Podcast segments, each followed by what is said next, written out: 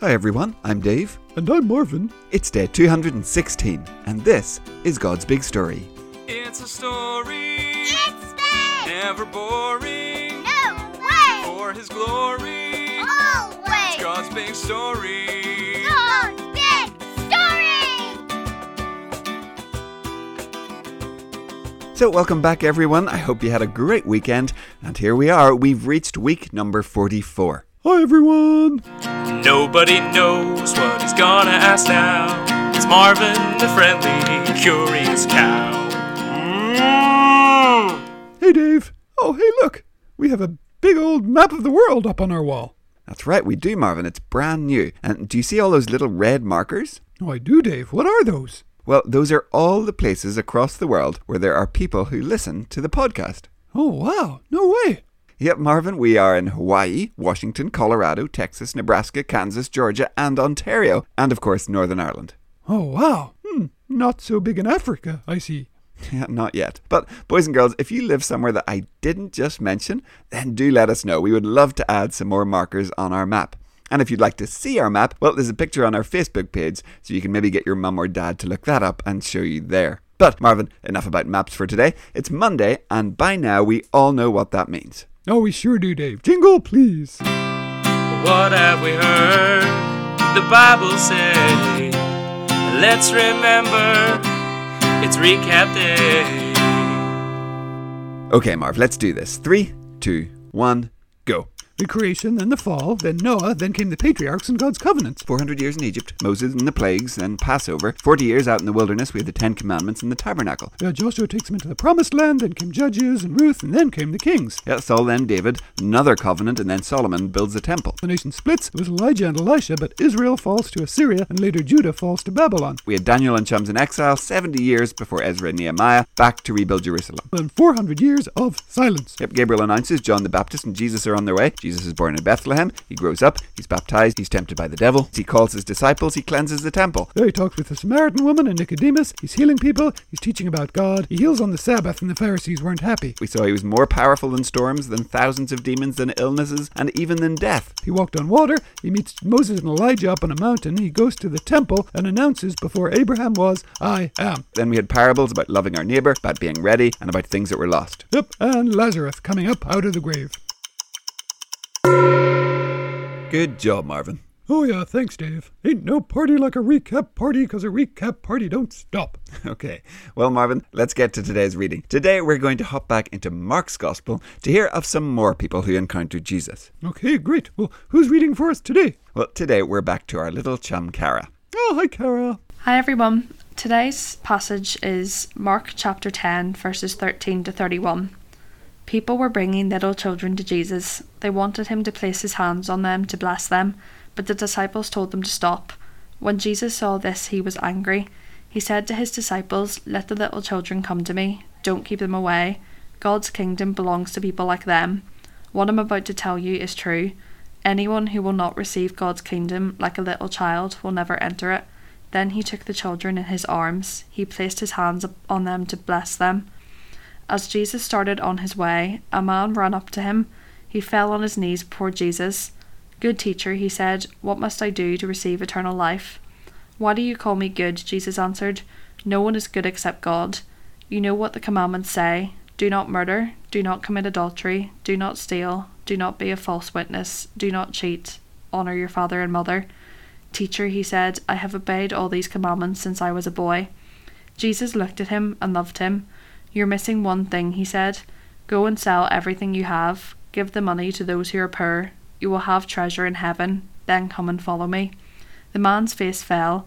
He went away sad because he was very rich. Jesus looked around. He said to his disciples, How hard it is for rich people to enter God's kingdom. The disciples were amazed at his words, but Jesus said again, Children, how hard it is to enter God's kingdom. Is it hard for a camel to go through the eye of a needle? It is even harder for someone who is rich to enter God's kingdom. The disciples were even more amazed. They said to each other, Then who can be saved? Jesus looked at them and said, With people, this is impossible, but not with God. All things are possible with God. Then Peter spoke up, We have left everything to follow you. What I'm about to tell you is true, Jesus replied. Has anyone left home or family or fields for me and the good news? They will receive a hundred times as much in this world. They will have homes and families and fields, but they will also be treated badly by others. In the world to come, they will live forever, but many who are first will be last, and the last will be first. Thanks, Kara. Okay, Dave, so the disciple thought that Jesus didn't care about the kids that were coming to see him?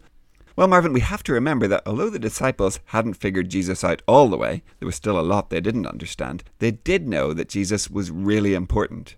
And back then, really important people just did not spend time with children. Children were definitely not seen as being really important. Oh, yeah. Yeah, I guess that kind of makes sense. But you see, Jesus was showing them that God has some different ideas about who and what is important. So, right after he says, No, no, let the children come to me, we see this meeting with this rich young man.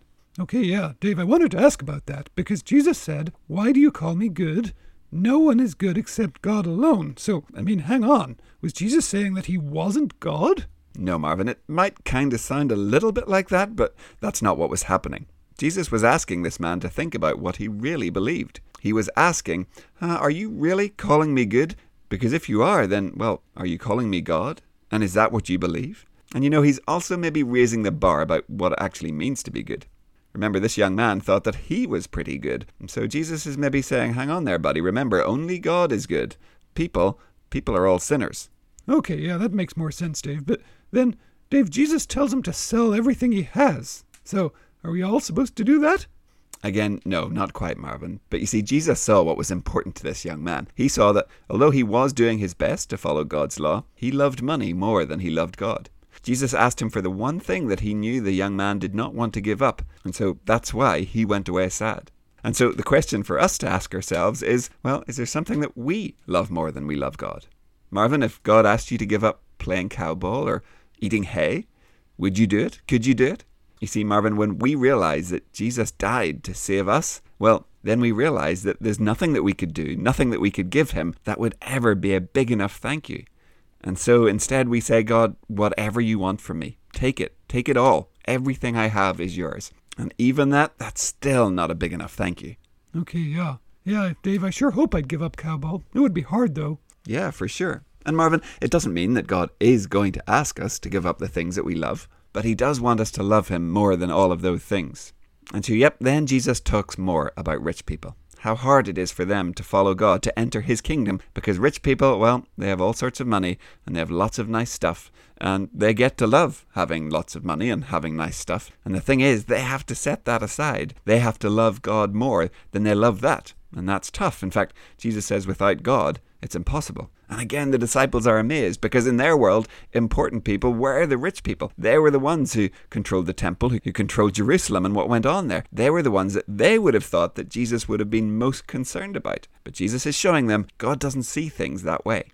God looks at our hearts. People who the rest of the world thinks don't matter, well, they matter to God. Okay, so yeah, today we saw that children and, well, unimportant people, they're important to God. Yeah, that's it, Marvin. They might be the least or the last on earth, but that's not how it will be in heaven. And that's what Jesus meant when he said, Many who are first will be last, and the last will be first.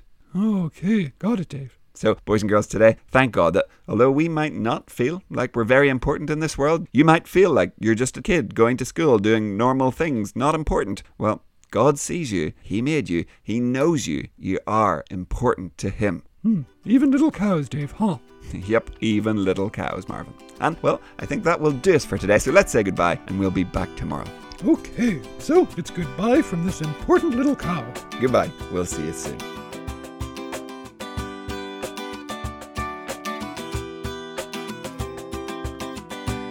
God's Big Story is a ministry of Eden Grove Presbyterian Church. Music and jingles by Dave, Josh, and Josh.